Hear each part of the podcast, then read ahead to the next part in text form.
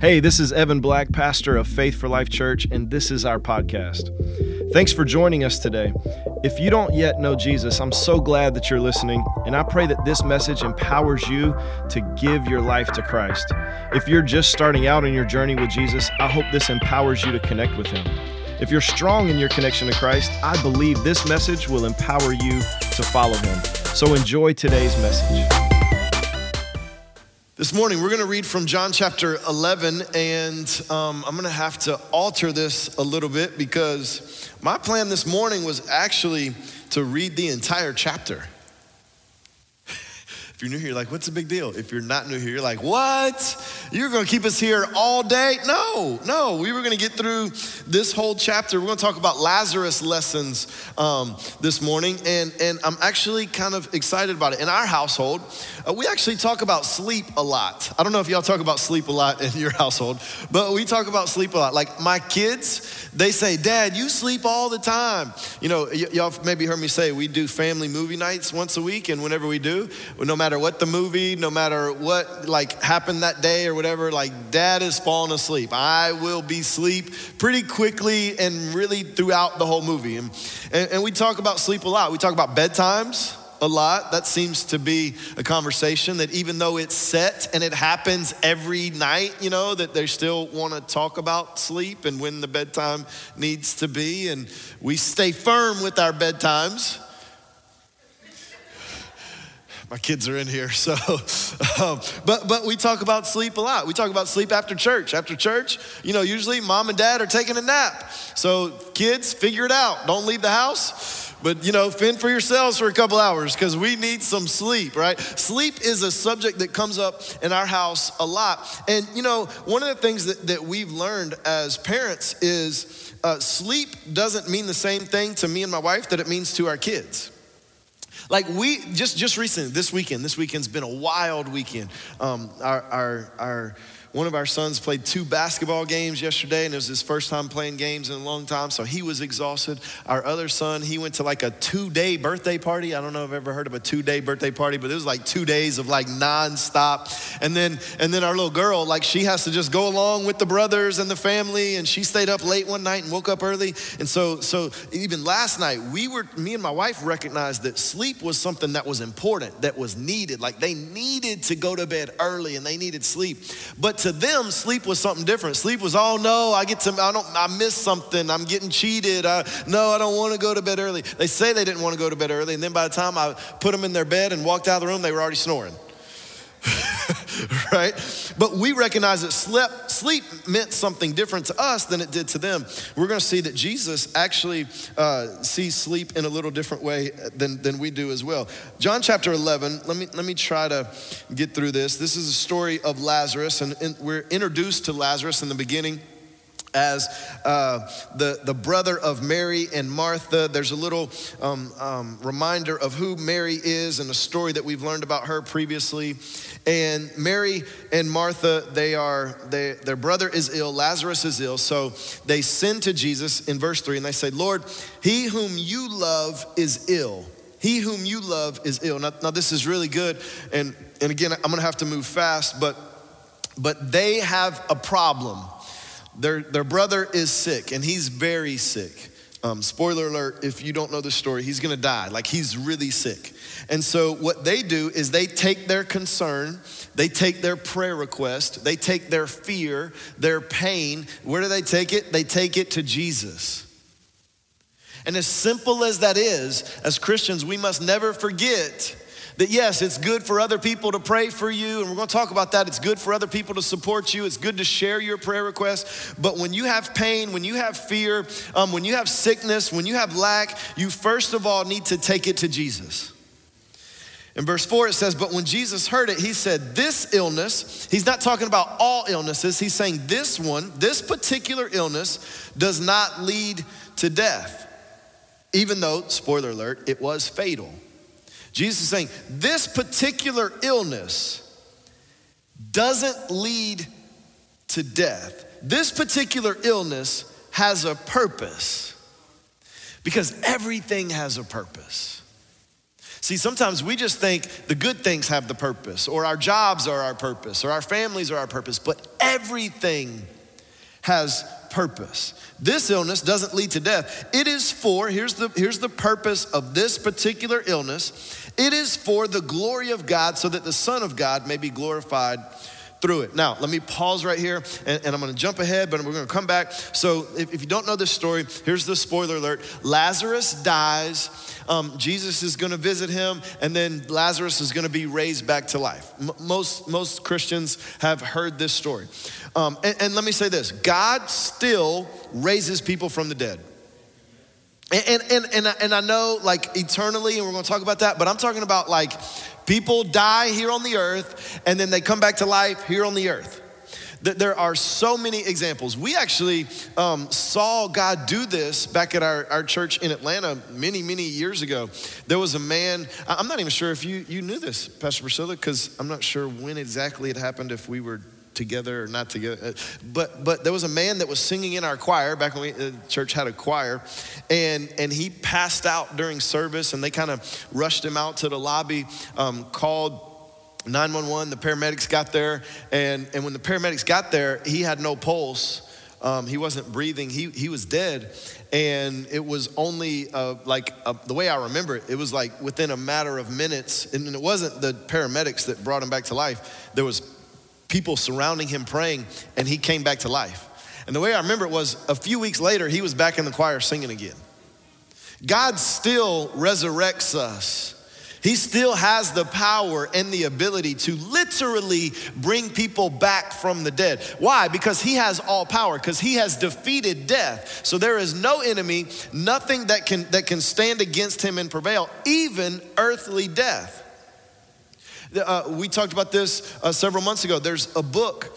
I just drew a blank on the book about heaven, and it's all these different encounters of people who died and God brought them back to life. I mean, multiple. Imagine Heaven. That's right. Imagine Heaven.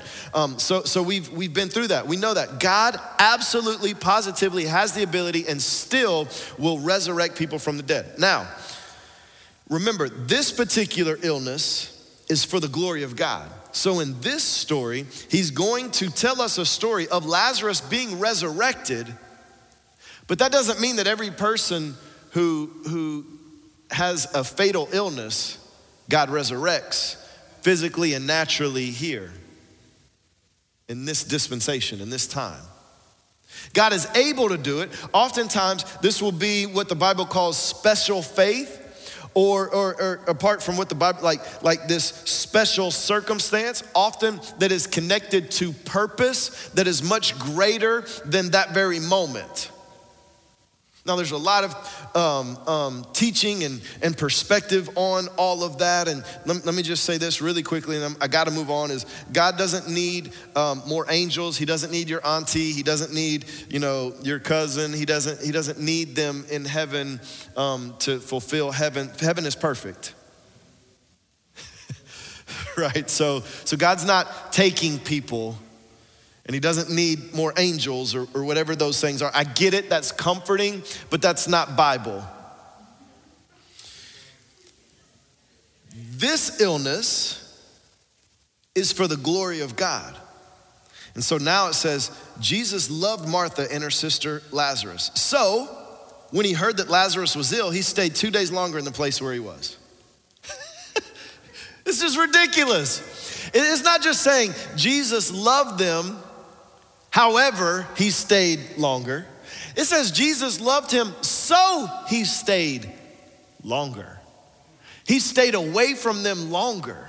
Now, we're gonna read in just a moment that both of the sisters say to Jesus, Jesus, if you would've just been here, he wouldn't have died. This wouldn't have happened if you would've just been here. And this tells us that Jesus loved them, so he wasn't there. I'm telling you, if you slow down and read the Bible, it will mess with your theology. Jesus stayed 2 days longer in the place where he was. Then after this, he said to the disciples, let us go to Judea again. Now, the disciples are going to take a little turn with this. The disciples said to him, Rabbi, the Jews were just now seeking to stone you. Are you going to go there again? Jesus said, let us go there. And they're like, Jesus, you're going to go there again? Like they're not saying, we're gonna go there again. They're like, Jesus, Jesus said, hey, let's go. And they're like, Jesus, you're going back there? Cause like, I ain't going back there. Like they just tried to stone you and what? Jesus says in verse 9, are there not 12 hours in the day? If anyone walks in the day, he does not stumble because he sees the light of this world. Oh God, man, I don't have any time, but this is so good. They're asking about stoning and Jesus is talking about stumbling. Jesus does this repeatedly, not just in the scriptures, but in our prayers. Y'all ever prayed about something and like you get nothing about that, but you start to like, God, what are you talking about over here? Like, no, I'm not talking about stumbling, I'm talking about stoning. God, well, we don't wanna get stoned. You're talking about what? Like Jesus does this all the time, like all the time. It's like, Jesus, did you hear the question? Yes, he heard the question. And he's saying, listen, you're worried about one thing and I'm worried about something else. He says, but if anyone walks in the night, he stumbles because the light is not in him. Now, Jesus is saying a lot in this. He's saying that light is not just about daytime and nighttime. He's using that as a metaphor. He's using that to prove a point. He's saying, listen, when you're in God, when you're following Jesus, you're walking in the light and you won't stumble over things that you would have otherwise stumbled over had it been dark, had it been nighttime. At nighttime, you stumble over things that you would never stumble over during the day, simply because you can see more clearly. And Jesus is saying, listen, if you guys would see more clearly, if you would see like you're in the daytime, then you wouldn't have these questions and these problems that you're coming to me with. Like you wouldn't be so concerned about being stoned because you wouldn't be tripping over that because you're walking in the day. You're walking in the light. And after saying these things, he said to them in verse 11, Lazarus, our friend Lazarus has fallen asleep, but I go to awaken him. The disciples said to him, Lord, if he's fallen asleep, he'll recover. Right? Like, Jesus, if he's sleeping, why are we making a trip to him to wake a man up from his sleep? Like that, we got better things to do. We got people to feed. We got, whatever. Like, surely there's stuff to do. The disciples said to him, Lord, if he's fallen asleep, he'll recover. And now Jesus had spoken of his death, but they thought he meant taking rest and sleep. See, they didn't see the way Jesus did. They didn't see this the way Jesus, they didn't see any of this the way Jesus did. See, the disciples, they were working at all cost to not die. Their goal was, hey, Jesus, we can't go to Lazarus because if we do, we'll die. And like my goal in life is to not die. Right? Like, especially not to die purposefully or like God, I know that that's a situation where I'm gonna die. Like I'm staying away from that at all costs. But that was not the way Jesus saw this. Jesus' goal in life was not to not die. Jesus was all about purpose. He was all about doing what God wanted him to do, saying what God wanted him to say. Jesus wasn't focused on whether or not I'll die, in part because he knew when his time came, he would know it. And the Bible prophesied and told him all this stuff. But Jesus knew he had purpose, and until that purpose was fulfilled, didn't matter what anybody else did. He saw this differently.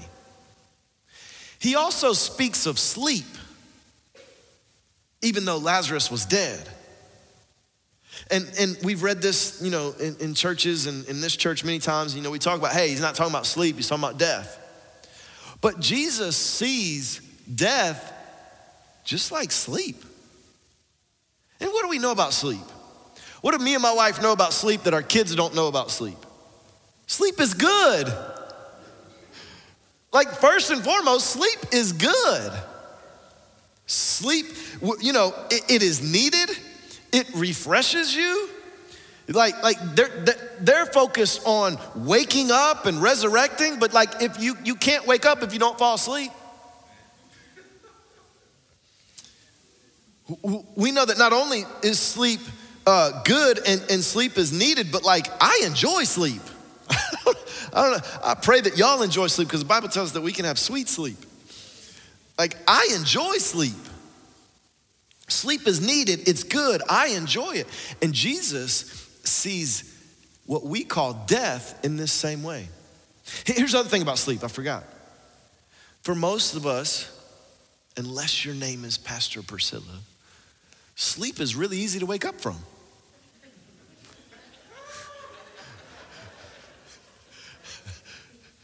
That's not true. She wakes up for the kids. You know, the kids make one little noise somewhere. But I'm like, honey, wake up, wake up. Now, if she had the mic, she would reverse this story. But for most people, it's easy to wake up from sleep. One little touch, calling your name, and you wake up. Better, refreshed, ready. That's how Jesus sees death. But that's not how we see death. We see death as final, as sorrowful, as, you know, the worst, as difficult, as emotional. Jesus doesn't see it that way.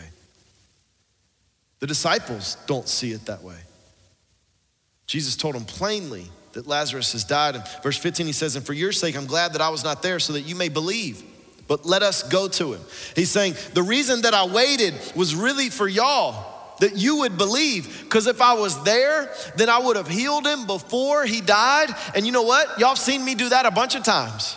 Now I'm gonna continue to increase your level of understanding and your perspective and your willingness to acknowledge what I'm able to do. And so I am going to wait, not for Lazarus. Lazarus is just asleep. I can wake him up really easy. And it's good for him to be asleep. That's why it says to be absent from the body is to be present with the Lord.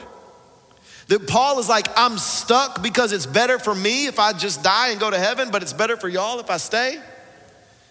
We have to change the way that we see what we call death. And Jesus is changing that. And he's saying, I did this for you disciples so that you would see, so that you would believe for your sake.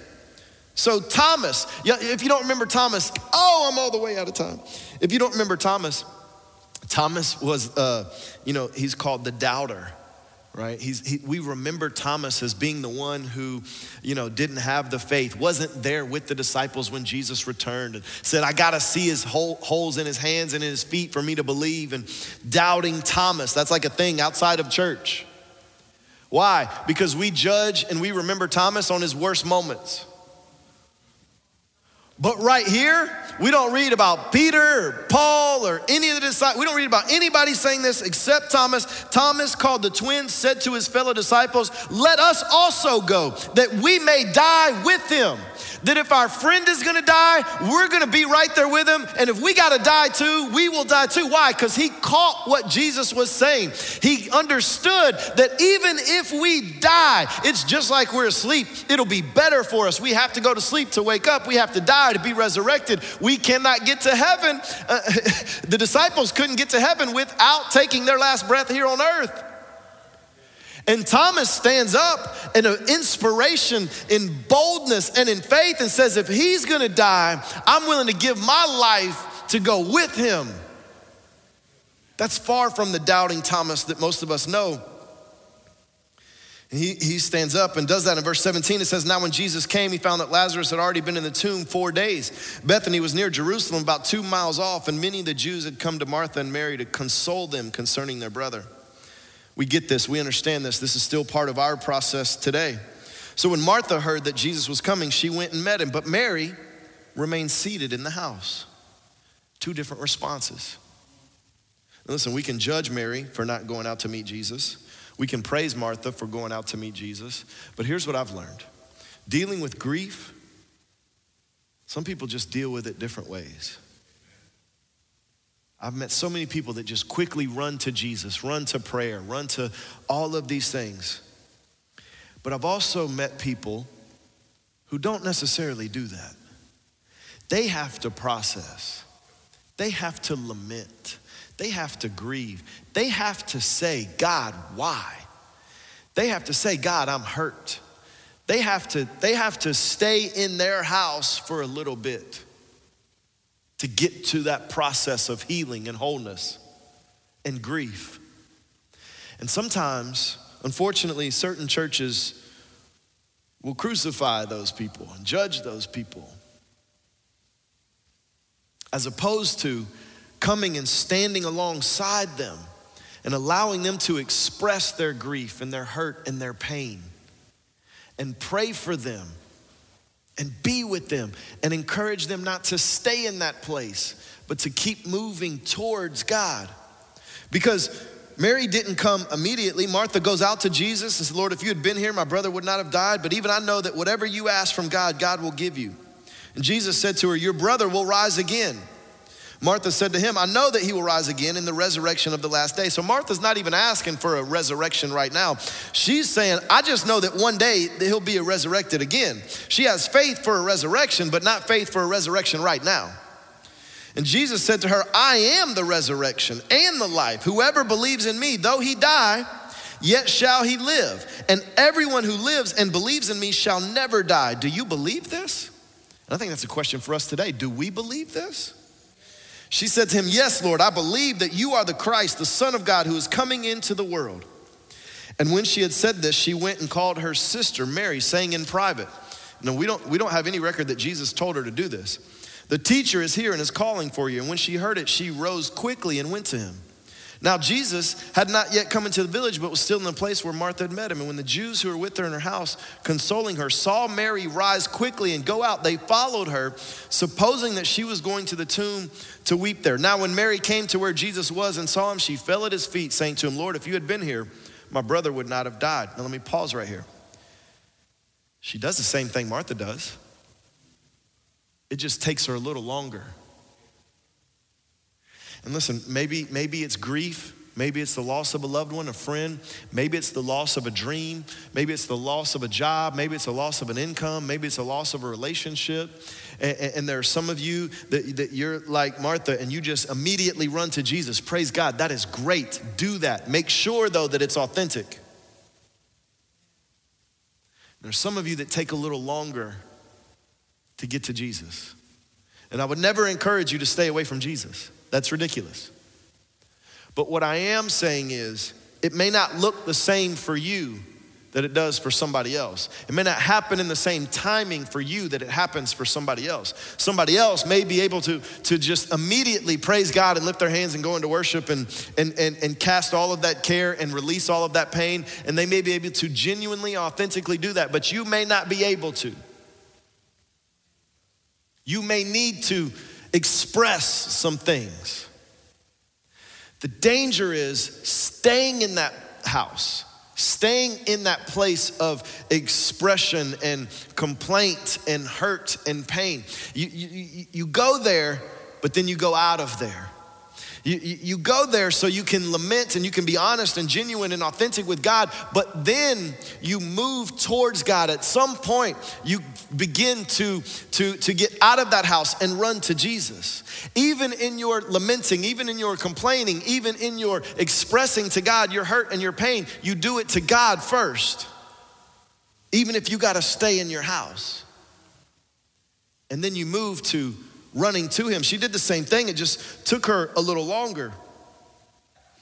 Now, in verse 33, when Jesus saw her weeping and the Jews who had come with her also weeping, he was deeply moved in his spirit and greatly troubled. And he said, "Where have you laid him?" And they said to him, "Lord, come and see." And then here's the verse that we all know. Verse 35, Jesus wept. Jesus wept. He's crying, he's emotional, he's lamenting, he's with them. So the Jews said, "See how he loved him." But some of them said, "Could not he open the eyes of the blind man, also have kept this man from dying?" And listen, let me tell you something. There's always gonna be people that say, "See, he got it right." And others that are like, "See, he got it wrong." So then Jesus, deeply moved again, came to the tomb. It was a cave, and a stone lay against it. Okay.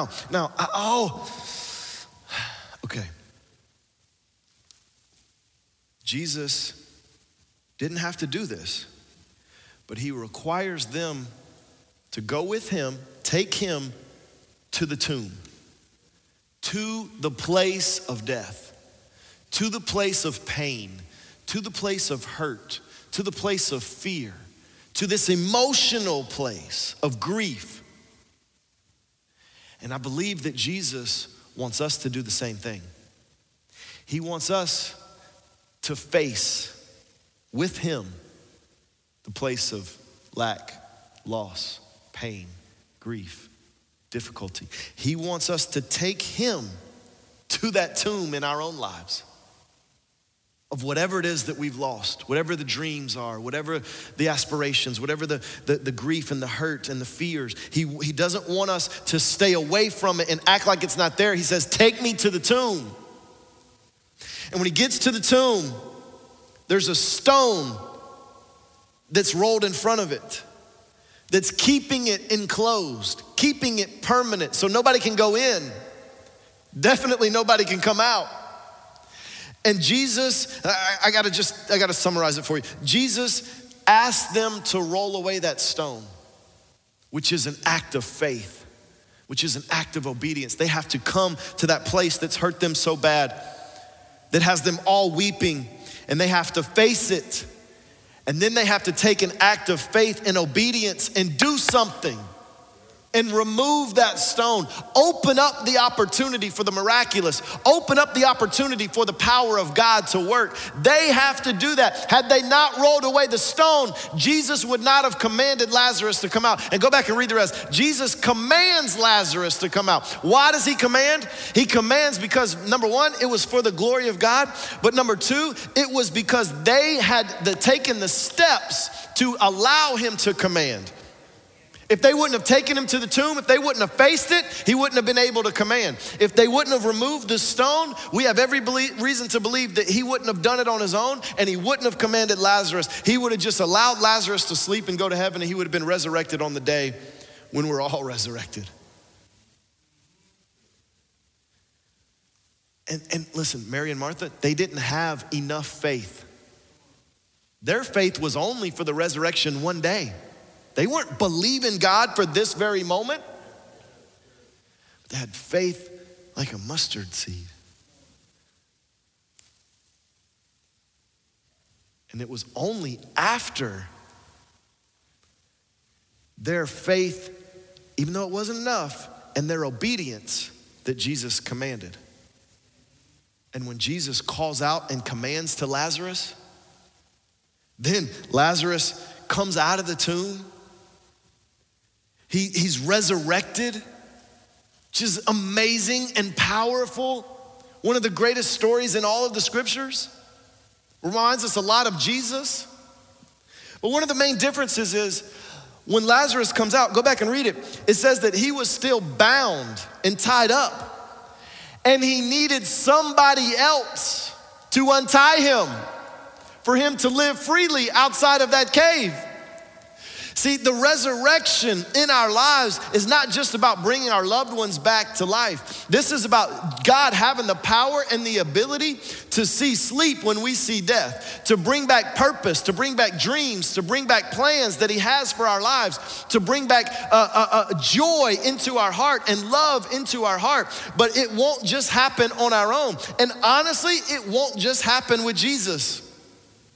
It's going to require us facing those difficult places, those tombs in our lives. It's going to require us hearing what God says and having enough faith to move away that stone, whatever it may be in our lives. And when we do that, it will allow Jesus to command those things to come back and be resurrected and be what God has called them to be. And then it will also require other people, the Marys and the Marthas praying for us, taking us to Jesus, and the other people untying us so that we can be whole and live just like God wanted us to live.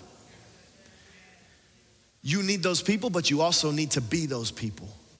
You need to be those people that take others to Jesus, take them to the place where Jesus can speak to them. And maybe you need to roll away stones. Maybe you need to unbind, and maybe you need to help in those ways, or maybe you just need to be the Marys and Marthas that pray for them.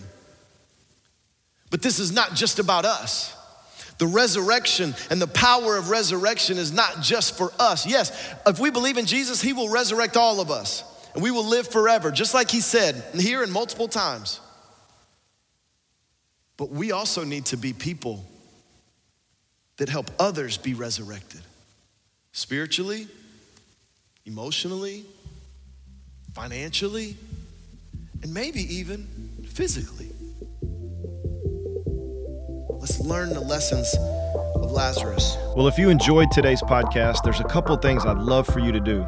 Make sure to subscribe, rate, and review this podcast. You can also invest in helping us empower others to follow Jesus by texting any dollar amount to 512-520-0185. Thanks again for joining us today on the Faith for Life podcast.